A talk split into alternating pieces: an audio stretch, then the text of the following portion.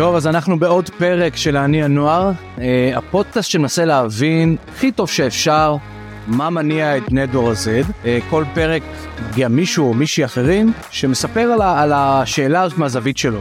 הרבה זמן בא לי לדבר עם מישהו שהוא צעיר, צעירה, שאפשר להגיד שהמנוע שלו מגיע מתוך מקום של כאב מאוד גדול. אנחנו שומעים פה הרבה בפודקאסט על חרדות, על דיכאון, על בני נוער ש...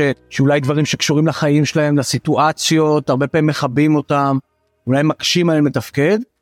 ואני חושב שהסיפור של האורח הבא שלי קצת סיפור אחר. הוא סיפור שבעיניי, א' אפשר לקרוא אותו באמת בספר, אבל הוא סיפור ש... שאני חושב מי שלא חווה אותו נורא קשה להבין אותו. הוא סיפור של טרגדיה נורא גדולה, של כאב נורא גדול, אבל שבסוף יש לו קצת סוף טוב. אז אה, דללין, מה נשמע? אה, מה שלומך יניב? כיף להיות פה, תודה. מעולה. איך אתה? ברוך השם, איך אתה? אני גם בסדר, ואתה יודע, נורא מסקרן אותי לשמוע ממך איך אתה מגדיר את עצמך. בסוף יש לכולנו כל מיני הגדרות כאלו. מה היום אצלך בשלוש, ארבע הגדרות ראשונות שאתה מגדיר את עצמך? דללין הוא, אה, אני מגדיר את עצמי קודם כל אדם אה, שלקח את האתגרים שלו, אה, ראה בהם את האור בקצה המנהרה, אופטימיסט, אופטימיות וגם נכונות. אפילו לפני תכונות, דברים שהם אפילו יותר, אתה יודע, יושבים פה אנשים, אני אומר להם, מה אתה? דתי, חרדי, יהודי, ישראלי, אתיופי, ערבי, מה, איך אתה היום מגדיר את עצמך? אה, היום אני מגדיר את עצמי אחרי המון שנים, אני יכול להגדיר את עצמי יזם חברתי, יזם חברתי, קודם כל הטייטל, אתה אומר יזם חברתי, כן, ומישהו שמוביל דעת קהל בתחום כזה או אחר. ועדיין אתה מתחמק מהשאלה שלי שאני אומר תן לי הגדרה ואני כאילו מנסה דווקא ב, ב, בפשוט יותר עוד לפני העיסוק היזם החברתי וזה אנחנו נגיע לזה. לגמרי אתה משפיע ויזם אה, אני דלני שצמח מהקשיים, כאילו מקשיים שחוויתי ושואף להגיע למקומות אה, גדולים. המון פעמים יש לי ציטוט שמלווה אותי ללמוד אל העבר ולהסתכל אל עבר העתיד. זה מה שאני עושה וזה אני, זה מה שאני אמשיך לעשות בעתיד. אז אני יותר בוטה. אתה יודע מה אני ואני לפני הציטוטים ואני אוהב את הזה. כלומר אני חושב ש, שבפודקאסט הזה אתה האתיופי הראשון שבא לדבר. אז שאלתי אותך קודם כל תגיד לי אפשר, להגיד אתיופי יהדות אתיופיה איך, איך בכלל מדברים על הקהילה. ואם בכלל אם בכלל בכלל זה חלק מהתעודת זהות שלך אם אתה אומר כן המוצא שלי זה שאני אתיופי ונולדתי באתיופיה עליתי לארץ ב2012 תכף נדבר על זה חלק מהסיפור שלך. אבל אוקיי זה לא עכשיו מה שנקרא בטופ 3 ב- בשלוש הגדרות שלי. אני אתיופי, ישראלי, אבל להגיד לכם, זה, אה, מי שקרוב אליי יודע שאני מאוד ציוני ומחובר אה, לזהות שלי ולמקום שאני מגיע אליו. אבל כשאני קם בבוקר, זה לא בהכרח מה שמעסיק אותי. אוקיי. אה, מה שמעסיק אותי, איך אני יכול להפוך את היום שלי או את היום של אנשים אחרים ליום שהוא יותר טוב, איך אני יכול להצמיח אנשים ש... שהגיעו ממקומות כמו שלי, והיום גם בהיבט הצבאי, אני קם לפיקוד אה, על 14 חיילים כל יום, אה, ואיך אני משמר את המשימה הקודמת, ואיך אני מייצר גם משימות חדשות. מדהים. אז בוא ספר קצת על הסיפור שלך אני חושב שדרך אגב עלה פה כבר בפודקאסט לא מעט פעמים נושא של הקשר עם ההורים. במקרה שלך הוא קשר של יתמות נכון? כן. מתי איבדת את ההורים? איבדתי את ההורים, אה, את אמא בגיל שנתיים, לאחר מכן את אבא אה, בגיל שלוש, למעשה בהפרש של שנה, אה, ולאחר מכן סבא וסבתא מצד האבא, וסבא וסבתא מצד אמא אה, עשו את מבצע שלמה. הסיפור הזה דרך אגב של לאבד את אמא ואבא אתה זוכר אותם אתה אה, בגיל כזה איש ילדה בת שנה וחצי וילדה בת חמש הם זוכרים אתה זוכר את ההורים שלך? אני לא זוכר, אה, במיוחד אתה יודע בעידן של אתיופיה, אמנם היום אתיופיה מאוד מפותחת, בסדר, אה, מבחינת אה, מבחינת היבטים, מבחינת היבטי טכנולוגיה פחות ויותר, אבל אז לא היה. אין, אין תמונות למזכרת, אין אני, לך תמונה של אמא ואבא בארנק. לא, אני לא מכיר את אמא ואבא שלי, אחת השאלות אפילו שנשאלתי בעבר, מה היית מעדיף, לחיות עם ההורים או לחיות עם אה, את החיים שאתה מכיר כדי להעלים. אז אני מעדיף לחיות את החיים שאני מכיר כי אני מלווה המון אה, יתומים בסדר, שמאבדים את ההורים שלהם אה, בגיל כזה או אחר ובסוף אני רואה את ההשפעה על זה. אני מושפע מהאובדנות חסר לי כאילו זה חוסר שאי אפשר למלות אותו אבל מהצד השני בגלל שלא חוויתי את אמא ואבא אז זה לא כזה כאילו דוד שלך גידל אותך נכון? כן? דוד שלי גידל אותי עד uh, גיל 12 בגיל 12 עליתי איתו ארצה פה uh, לאחר מכן אני החלטתי שאני הולך לכפר ילדים עפולה עילית uh, סיימתי את לימודי בישיבה תיכונית עמית יהודה לאחר מכן שנה שירות אתה דתי? הייתי דתי, כן. דרך אגב אנחנו מכירים עשינו פרויקט של סמסונג ונבחרת לאחד מ-20 הצעירים המשפיעים אני זוכר אותך עם כיפה. אז uh, מאז המון השתנה, גם בהיבט הדברים, גם בהיבט, כן, חזרתי בשאלה לפני שנה, שעשיתי עלייה, עשיתי תהליך גיור כמו כל עולה מאתיופיה, ולאחר מכן אני מוצא את עצמי בכיתה י"א, נבחר לצאת כחלק מהתפקיד שלי במועצת התלמידים והנוער מחוז צפון, כחבר הנהגה, לצאת למשלחת יהודית ראשונה שמשרד החינוך מוציא, למשלחת לפולין יחד עם ערבים יהודים ודרוזים, כאילו מגוון רב תרבותיות שיש לנו במדינה, משלחת מאוד עוצמתית, ואני מוצא את עצמי ניגש למשרד הפנים, אומרים לי אתה לא אזרח ישראלי. ובכיתה י' כבר ידעתי שיש בעיה עם האזרחות שלי, שקיבלתי יחד עם החבר'ה שלי בכותל, עם חבריי לכיתה, את התעודה הכחולה, כי רשום עליה תושב קבע. אז בכיתה י' מה שמה, זה לא באמת מה שמעסיק אותך. כי בגיל 14 נסעתי עם דוד שלי, פתחתי את הבנק שלי, שאני אוכל אה, לעבוד כמו שצריך. ובסוף, ובכיתה י"א אתה מתמקד בזה, אתה שואל את הזהות שלך, ועלו המון שאלות גם, כאילו אני תורם לחברה, מעל ומעבר, אני זוכר את עצמי מאז שעליתי וגיליתי את עולם המועצות ונחשפתי להמון אנשים שדומים לי, להמון אנשים שהם מנטורים שלי היום, ובסוף אני מוצא את עצמי ללא דרכון ישראלי, ובסוף אני נאבק עם המוסד שאמרו לעזור לי, ומתברר, כן, שבית הדין הרבני לא שלח את המסמכים שלי למשרד הפנים, אז ב-2014, פער מאוד עצום, ואני מתגלגל בין בית משפט השלום בקריית שמונה אה, לבין בית הדין הרבני ירושלים ומשרד הפנים בצפת ובסוף זה מאוד יקשה עליי. אתה בן 17 17 שעכשיו מתמודד מול המערכת שאנחנו יודעים שהמערכת היא עם וואחד מערכת אה? כן מאוד מאוד מאוד. זה לבד מי מי אה, במקרה הזה יש לי אתה יודע איזושהי תמיכה תמיכה של אנשי משרד החינוך אפילו מנהלת מנהלת המחוז החברים שלי מי כמוך יודע שכאילו אני נמצא בסביבה של יזמים מאוד uh, פלפלים ותותחים. חבר'ה חבר'ה שם איתך. כן. בכיתה 17. חבר'ה שם איתי אבל אני, שלושה חודשים לא הגעתי לתיכון שלושה חודשים לא התעסקתי בדברים שהייתי עוסק בהם שלושה חודשים נלחמתי ובסוף כן לא ניצחתי את המערכת. ובסוף אמרו לי קח תעודת מעבר וניסיתי אני לא מאבד תקווה לא זה מעליב. כן זה מעליב אבל אתה יודע ניסיתי מול שגרירות פולין אני זוכר את עצמי מגיע עם המזוודה מול השגרירות פולין פה ואומרים לי גוד ביי כאילו זה לא עוזר תבוא אלינו בעוד שלושה שבועות והחבר'ה כבר צריכים לטוס באותו ערב. אה, ואני מוצא את עצמי בבית כבר אה, נשבר מתפרק אפשר להגיד אפילו שחברים שלי במשלחת ואני לא נמצא באותה משלחת וזה היה אחד השיקולים זה באמת מה שגרם לי לחזור בשאלה לפני שנה. לא עשיתי את זה ב... בתיכון מהסיבה שלא רציתי לאבד את הסביבה שלי לא רציתי לעבור אובדנות שנייה והיום אני יכול להרשות לעצמי כי בסוף הייתי בפנימיה לא רציתי לאבד את המדריכים שלי את הסביבה שלי. זה היה בהכרח מביא לך התוצאה הייתה לחזור בשאלה כשאתה בלימודים לאבד את המסגרת. לאבד את המסגרת לא היית יכול להישאר שם. כן למדתי גם בישיבה תיכונית ובסוף אתה יודע אני לא יכול לשקר בשנתיים האחרונות כן חייתי באיזשהו שקר מסוים שהוא לא שהוא לא שלם עם עצמי ובסוף אחרי שנה אחרי כל המעברים שעשיתי בהיבט כזה או אחר אמרתי דלני אתה צריך להיות שלם עם עצמך והחלטתי להוריד את הכיפה אני יכול להגיד לך גם התקשרו אליי סגן ראש עיריית אה, עפולה התקשר אליי אמר לי מה קרה עברת לתל אביב הכל השתנה. תשובה לא עברתי לקריית אונו.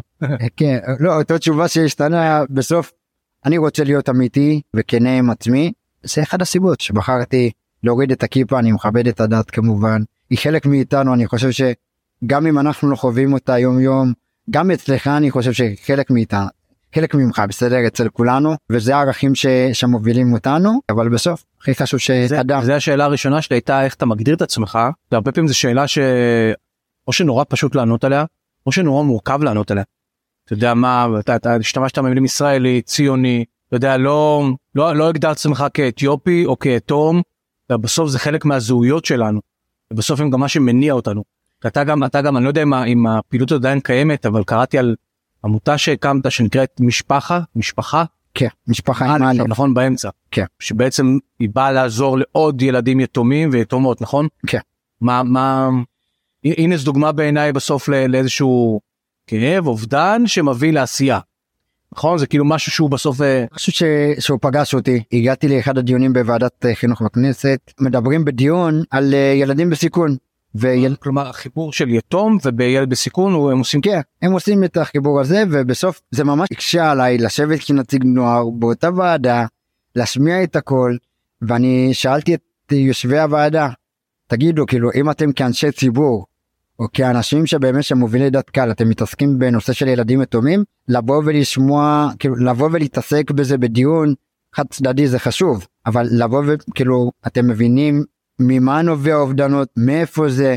אתם יודעים אם תעשו השוואה בילד שנמצא בפנימייה בסדר? תחקרו את המחקרים האלה ותעשו השוואה ותראו שילד יתום לא בחר להיות בפנימייה מי שמביא אותו לפנימייה זה משרד הרווחה מאילוצים כאלה ואחרים לצערי. ועזוב שאני לא מסכים עם המושג אה, ילדים בסיכון. יותר מחדש ילדים בסיכוי בגלל זה בחרתי להיות קצין בחיל החינוך והנוער ובסוף מצאתי את עצמי כאילו משהו שמפריע לי בוא נשנה אותו. אני זוכר את עצמי מתקשר לחבר הכי טוב שלי אומר לו אנחנו צריכים להקים פרויקט לילדים יתומים. שם נולד אה, נולדה עמותת משפחה ובסוף בדצמבר 19 עמותת אה, פרויקט משפחה הפך להיות עמותה רשמית במדינת ישראל ואנחנו עוסקים בסיוע של ילדים יתומים סיוע רגשי כלכלי אנחנו בתהליכים של הקמת סניפים אנחנו בתהליכים גם עכשיו לאחר הקורונה שהשביתה אותנו מפעילות כזה או אחר אנחנו מקימים את הדירקטוריון שלנו וגם אה, יוצאים בקרוב ממש איפה ה drive הזה?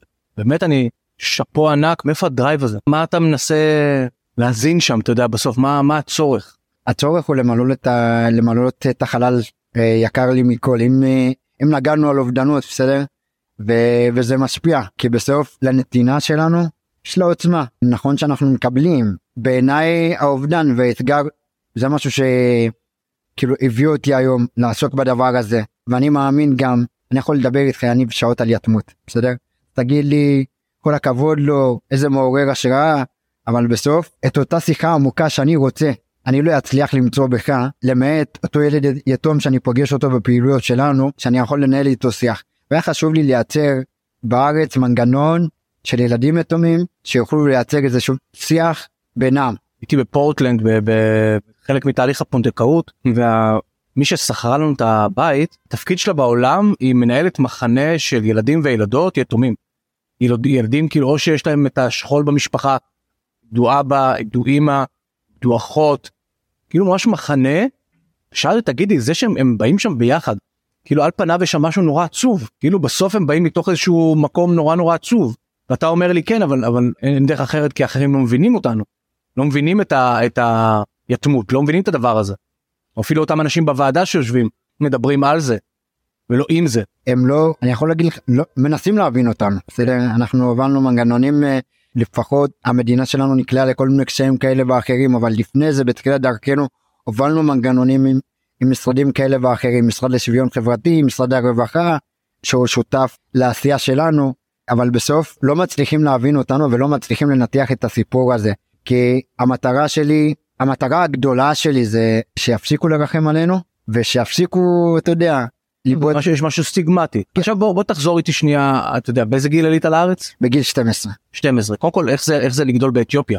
איך זה להיות בנוער באתיופיה? אני תמיד אומר אה, שחברים שלי ראו אבטר מדברים על זה פה אז אני אומר להם אני הייתי רועה צאן באתיופיה מה היית? רועה צאן רועה צאן. אמיתי? כאמיתי. אה, ואני חושב שזה ספר לי איפה אתה גר איפה הבית איפה זה. אה, אני גרתי בבית מלא טבע בתים מבוץ ומקש כמו אמיתי כמו ש... אמיתי בתים מבוץ קש. כן ממש אמיתי מיטה מפלסטיק נעליים שהיו לי נעלי בית זה שאנחנו משתמשים בהם היום אה, כאן בארץ כנעלי בית לא תמיד היה איזשהו היגיינה היגיינה מסוימת קור ובעיקר המון אה, המון טבע אותו נער בן 10 אותו ילד בן 9 כאילו הוא מבין שיש אופציות אחרות הזדמנויות אחרות שהוא אומר אוקיי זה החיים שלי. לא. בגיל תשע נהפוך הוא התחלתי לחקור את הסיפור שלי והתחלתי עלה בי איזה שוב חשש אולי אני מאומץ אין לי אחים אולי אני מאומץ אולי כאילו המשפחה הקרובה עובדים עליי ובגיל תשע גם נשלחתי בפעם הראשונה לבית ספר כאילו שהוא, שהוא נוצרי עד כיתה ד' למדתי איתם מכיתה ד' עברתי לבית ספר יהודי שהקים ובאתיופיה אתה לא מסתכל אתה יודע אין לך כל כך אין לך אופציות. כן זהו אני אומר כאילו האם תמיד מסקרן אותי אתה יודע סתם שאתה הולך. לך לקיצוניות אנשים שהם מבודדים. כאילו אם אתה לא יודע על קיום של משהו האם זה זה אומר שאתה יכול לדמיין את זה אתה לא יכול לדמיין את זה אז אולי אתה יודע זה, זה בהכרח משפיע על השאיפות שלך על הרצונות שלך אתה אומר אני יזם אבל עד לפני כמה שנים אני בכוונה מקצין, אומר בואנה היזם הזה שבוער בו מה שנקרא צבא, לשנות העולם, להקים עמותה. היה רועה צאן בבית מבוץ. חד משמעית אני מסכים איתך לגמרי כי בסוף לא היה לי מחשבות כאלה ותמיד ששאלו אותי אפילו לדוגמה לאר... לעלות לארץ אני כותב את זה בספר השני שלי ההורים שלו היו לי על שם ההרצאה אני לא מאמין אז שאני לא עולה על מטוס לארץ ישראל. כי בסוף לא היה בי איזה שוב אמונה מסוים גם שאני אעלה לארץ כי ביהודי אתיופיה לא עולים אה, בפני חוק השבות בסדר? לא מוגן עלינו כחוק אנחנו עולים מאישור של אה, שר הפנים או שרת הפנים ולא האמנתי לא האמנתי גם אז שאני אעלה לארץ גם לא היה לי את הזמן באמת לחשוב ולהיות שקוע יותר הייתי מוטרד למה החיים שלי כאלה. כלומר היית מוטרד למה החיים שלך כאלה, כן. כלומר הייתה לך איזושהי פרספקטיבה להגיד שהחיים שלך לא טובים כמו שאתה רוצה, לא במקום שאתה רוצה? כן במקום שאני לא רוצה זה לא היה חשש יותר עניין של ההורים שאתה רואה את החברים של ההורים של החברים שלי אה, ובסוף זה כואב אני לא אמרתי למישהו אמא ואבא ובארץ מעל 85 אלף יתומים שלא שאומרים חלקית כמה, כמה יתומים? 85 אלף אה, יתומים בישראל יש 85 אלף יתומים? כן. זה מטורף. כן לצערי המספר גדל מיום ליום אז זה מספר עצום. כן מספר עצום זה גם בדוחות פנימיים של הכנסת שנעזרנו בהם על מנת להבין את, ה- את המספרים האלה. ואז ואז אוקיי תספר שנייה מחליטים תאר לעצמי שההחלטה לעלות כבר קורית ואז הרגע שעולים לארץ הרגע שעולים לארץ זה היה רגע איך עלית לפה? עליתי במטוס. מטוס. כן אה, רגע מאוד מרגש אה, הגשמת חלום. אני ציוני בסדר? אחד הסיבות שאני שרתי. תמיד היית ציוני? תמיד הייתי ציוני תמיד לימדו אותי בבית על ירושלים תמיד ירוסלם ירושלים. תמיד. תמיד. זה היה בבית נוכח. בסוף זה ערכים שאני מגיע איתם מהבית. אהבת הארץ אהבת המולדת זה התחזק פה שהגעתי לכאן והכרתי את המדינה זה תמיד אה, היה בבית וזה אחד הסיבות שגרם לי לצאת לקורס קצינים. שנייה לפני הקורסים ואז אתה מגיע לארץ. ארץ זבת חלב ודבש כאילו מקבלים אותך ואתה כולם אוהבים אותך והכל בסדר. לא ממש ממש לא מי כמוך יודע שיש אתגרים אה, לנו בתוך הקהילה. אני הקליטה שלי יחסית הייתה טובה אבל אה, צחקו עליי הבליגו- לה. כן הבליגו בי הסתלבטו עליי המון פעמים לא האמינו בי. אה, לא האמינו שמה. לא האמינו שאני שאני אצליח שאני אתפתח לא האמינו ביכולת בסדר של ג'לאלי להתפתח אחד האנשים שהאמין בי ו, ולקח אותי תחת חסותו זה היה אליה בטיטו שהוא חבר יקר שלי מאז ומתמיד יושב ראש מועצת הנוער. כן אה, בעפולה ואני הייתי במועצת תלמידים של אה, זה לא שהוא איזה מבוגר הוא כאילו שנה שנתיים מעליך. לא- שנה שנה שלוש שנים מעליי לא צריך מישהו שעכשיו אתה יודע איזשהו זה זה כמה מישהו- שכבות מעליך. כן, כמה שכבות מעליי שבא והתעקש שאני אבוא ואראה את הדברים. בעובדה בסוף אה, הגעתי למקומות שלא חשבתי שאני אגיע אליהם. שנייה אני כאילו מדהים שאתה אתה בסיפור שלך אתה גם כל הזמן רוצה לתת כל הזמן את ההסבר, את ההסבר שיש סוף טוב וגם לתת קרדיט לאנשים כאילו זה מדהים שאתה כל הזמן רוצה לתת גם בשיחות שלנו הרבה פעמים אני מרגיש שאתה רוצה לתת להם את הקרדיט שמגיע להם. לאנשים שהיו שם בשבילך. כי בסוף אתה יודע אני כאדם אמור להעריך את האנשים ש, שהובילו אותי שהיום שואלים אותי למה אתה נשאר בצבא יכולת להרוויח הרבה כסף בחוץ באזרחות ובסוף המילים האלה לא היו מגיעים מאנשים עם אותם אנשים שבאו וטיפקו אותי לרגע הזה בסדר? גם להגיע לוועידת המשפיעים זה לא היה מבחינתי כמובן מאליו. גם פרס שר החינוך זה לא מובן מאליו. שני, שני הישגים מאוד גדולים אבל כאילו הגעת לארץ חלום גדול מגיע לפה ומקבל בסוף בטח בין 14 15 שעליתי לארץ הייתי 12 וחצי. 12 וחצי נכון סליחה? חטיבת ביניים וכאילו יורדים עליך. הפער הזה הוא נורא גדול אתה יודע זה כאילו אם אני אם אני מנסה לדמיין אתה יודע את כל הסטריאוטיפים אתה יודע מה שאומרים. עזוב את הפער הזה הפער אה, יותר גם מבחינה ביוקרטית שאתה נתקל בו מהרבה היבטים אם אם זה הרבנות אם זה משרד השיכון שצריך לאפשר לנו לקנות דירה אם זה הבנקאות יש המון ביוקרטיה שבסוף אני כילד שהתעסקתי בו כאילו לא רציתי שדוד שלי ייפול בין הכיסאות והלכתי ולמדתי וחקרתי על מנת להביא את, אות, את אותם גורמים. אני זוכר את עצמי שבאנו לקנות דירה אמרו לנו לא אתם לא הולכים לקנות דירה תישארו פה כמה שנים. אמרנו אוקיי אבל יש לנו את היכולת לקנות דירה תאפשרו לנו את המשכנתה ותלוו אותנו כמו שצריך. ונכנסתי בוחר למנהלת מרכז קליטה אה, היא לא הקשיבה לי. שבוע לאחר מכן אני חוזר מהפנימיה אני עושה איתה את אותו שיחה אומר לה את יודעת היא אומרת לי זה משרד השיכון. את יודעת יש לי קשר עם שר השיכון. תביאי לי את המסמך. לי יש קשר עם שר השיכון. בסוף היא לא הביאה לי את המסמך ואני לא תאמין. אחרי שבוע אושר לנו לקנות דירה. כאילו יש משהו כל כך מתסכל בשיחה שלנו כאילו הרבה פעמים אני אומר שיש פה יש פה סיסטם יש פה אתה יודע זה כאילו תראה איך אתה כל הזמן חוזר למערכת. כאילו על פניו המערכת שם אמורה לעזור בטח לבחור צעיר אתה יודע. כאילו אתה כל הזמן חוזר ל, ל, למערכת כאילו יש בזה משהו ש, שאני יושב פה עכשיו מקשיב לך וזה כאילו אתה יודע, הוא נורא מתסכל כאילו בסוף מגיע בחור צעיר עושה את כל המאמץ הגדול לעשות עלייה תוסיף לזה את הסיפור שלך אתה יודע שעושה עלייה בחור שהוא יתום אתה לא כמו כל נער נערה שיש לו גם תמיכה של אבא ואימא ונתקל באיזה חומות כאלו אתה יודע בואנה תעזרו איפה אתם אנשים כאילו מה בגדול כן כאילו אני אגיד לך המערכת אה, המון פעמים מכירה את העולים. יצאתי למחקר מאוד עמוק בסדר? כמה יהודי אתיופיה לא אין להם אזרחות. התברר לי מעל אה, מעל 30 אלף יהודי אתיופיה מחזיקים רק בתושב קבע. אז קראו לי עורך דין. כבר למדת עריכת דין ככה אמרו לי המון גורבים שראו אותי נאבק מול משרד כזה או אחר אבל בסוף זה לא ירפא ממני ואני תמיד גם שהתמודדתי בכל שלב כמו שאני לא אוהב את ההגדרה האתיופי הראשון או העולה הראשון אני בא ואומר אני פורץ את הדברים בזכות עצמי בזכות מי שאני אני אגיע למקומות שאני רוצה להגיע אליהם וגם הקשיים מול המערכת היום אה, נתן לי גב אתה יודע לפתח ביטחון עצמי מאוד מטורף. יש לך ביטחון עצמי מטורף. וגם בקשר שלי ושלך אתה אני כל הזמן רואה את הביטחון העצמי ומה שמרתק אותי בביטחון העצמי זה בסוף מה יש בסביבה ש, שחלק מהאופי כמובן אבל מה יש בסביבה שגורמת לבן אדם ללכת במסלול אחד שאחרים לא הולכים בו מה מה בדבר הזה אתה יודע מה מניע אותך. אני חושב שלהיות בסביבה של יזמים צעירים בכל מיני קהילות ולהיפגש עם חבר'ה ש... כלומר בסוף ליאב בטיטו יזמים צעירים זה שאתה מוקף באמת באנשים שהם עושים המון בסוף זה נתן לך איזשהו זה מדבק אתה אומר. כן, איך מדבק הסביבה מדבקת אני גם שואל את עצמי מה איפה הייתי אם לא הייתי במקום. נגיד שעכשיו אה, הייתי מסיים תיכון אתיופיה סביר להניח שהייתי מתחתן. מתחתן? אה, אפילו עם, משפ... אה, עם משפחה עם ילדים. אם אני חושב על זה בהיבט של אתיופיה כבר בגיל 18 הייתי נשוי באתיופיה. אבל איפה אתה יודע עכשיו אני חוזר לתחילת השיחה איפה איפה היית נותן ליזם שבתוכה בתוך הביטוי זה לא היה מתגלה בה לא היה?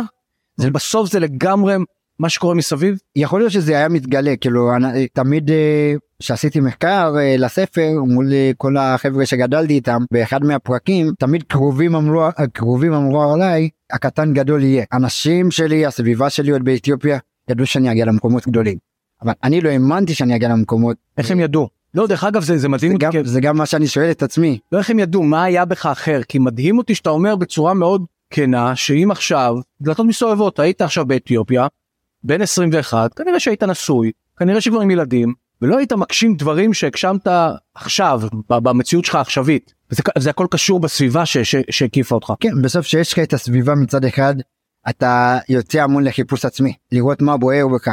אני נבחרתי בכלל למועצת תלמידים כולם הצביעו ואני לא הבנתי עברית ואני קורא לזה אי הבנה שהביא אותי למקומות שלא חשבתי שאני אגיע אליהם בכלל ובסוף הסביבה לכאן ולכאן יודעת לנתב את הדרך שלך עוזר איתך לנתב כי בסוף כן. אני, זה שמנתב את הדרך שלי ואת הצידי הראייה שלי אבל לסביבה שלנו לאנשים שסובבים אותנו יש להם יכולת השפעה לגלות את מי שאנחנו.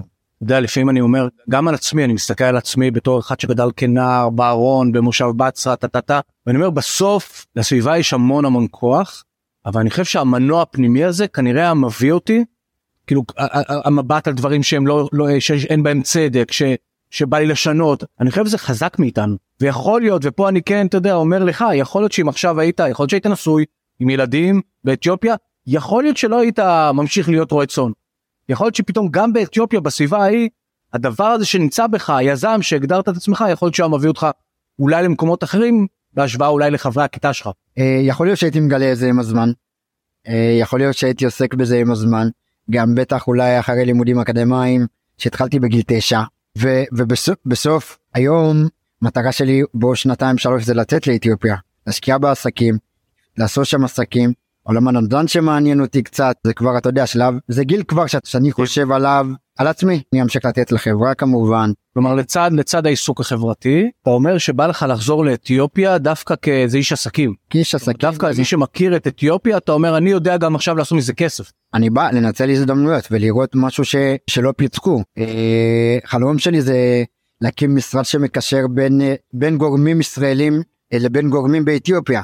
מסחריים או חברתיים? מה יותר נעים לך עכשיו ה drive המסחרי כלכלי? ה drive יותר חברתי אבל גם כלכלי מעניין אותי כי בסוף אין מה לעשות צריך להתפרנס צריך לחיות צריך לחיות לזה.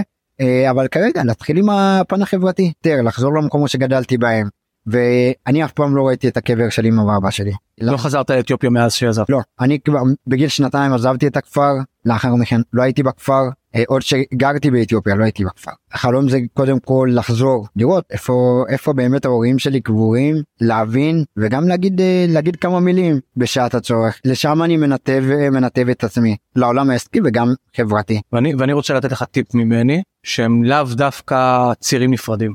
בסוף יכול להיות שהעסקים שאנחנו בונים אי אפשר להפריד אותם מהפשן שלנו מה, מהיזמות שלנו מהרצון שלנו לשנות להשפיע על העולם אנחנו בסוף החודש אה, עושים אירוע שנקרא הדור שישנה את העולם. כן יהיו שם גם חברות מסחריות כיום. העולם הכלכלי ואנחנו רואים את זה גם במהפכות חברתיות מבין שהוא לא יכול לעמוד מהצד. חברות גדולות נוקטות עמדה יש להם ערך. ויכול להיות אם היית אומר לי שאתה מקים עכשיו עסק שקשור ל, ל, ל, לא יודע מה לנדל"ן באתיופיה ודרך העסק הזה אתה גם יודע לקדם מה שנקרא את יהדות אתיופיה ואת יהודי לא יודע מה אני הייתי משקיע בעסק. כלומר הדברים הם לא נפרדים. כלומר דווקא הפשן שהוא חברתי ופשן כלכלי לפעמים יכולים להביא פה אפילו תוצאה חזקה יותר. כן, מה שאני מנסה לייצר כמו שאמרת לשלב את הערכים שלי אני מאמין בלתת אתה יודע חזקה למקומות שבאתי אליי. ולהשקיע בהם שם את המאמצים כמו שאני יודע להעריך את הסביבה שלי גם לילדות שלי באתיופיה יש חלק מאוד עצום במי שאני ואם תשאל אותי גם אני הייתי מעדיף לבלד לאתיופ... באתיופיה מאשר כאן בארץ אה, גם מבחינת ערכים וגם ממה שאני מגיע איתו מהבית. היה לי מרתק ממש אתה יודע תמיד אנחנו השיחות שלנו נעות בין עד כמה זה אופי ועד כמה זה סביבה ואתה סיפור מופלא בעיניי אפרופו דלתות מסתובבות איך גם האופי שלך גם ברצון שלי בהתחלה שתגדיר את עצמך אמרת אני בסוף יזם וזה מה שמניע אותי. הולך בסוף אתה יודע גם לסביבה וגם לתבערה הפנימית יש אה, משמעות אדירה במי שאנחנו מה שאנחנו. ואני מאחל לך אתה יודע שתגשים את החלומות שלך שתהיה איש עסקים מצליח ותמשיך לעשות טוב לחברה שתעלה ות, לא תעלה ת, תגיע לבקר באתיופיה תעלה לקבר של ההורים תוכל מה שנקרא גם שם לעשות איזשהו closure שנראה לי שאתה מדבר עליו. תודה רבה יניב לעונג. בהצלחה גדולה היה לי כיף גדול. אה, מי שרוצה לראות אותנו אז יכול להסתכל ביוטיוב של טינק ולראות את השיחה. מי שרוצה לשמוע אז יש אנחנו בספוטיפיי דרך אגב וב Apple Podcast ואנחנו גם בטיק טוק מה שנקרא כמה חלקים שחשוב לי שיגיעו להרבה בני נוער אנחנו ניקח מהשיחה הזאתי. תודה. תודה רבה על הזמן שלך. תודה רבה שהייתם איתי ואתם כמובן מוזמנים להמשיך ולעקוב אחרי הפודקאסט להניע נוער בכל הפלטפורמות האפשריות ולעקוב אחריי בפייסבוק באינסטגרם או בלינקדאין. תודה.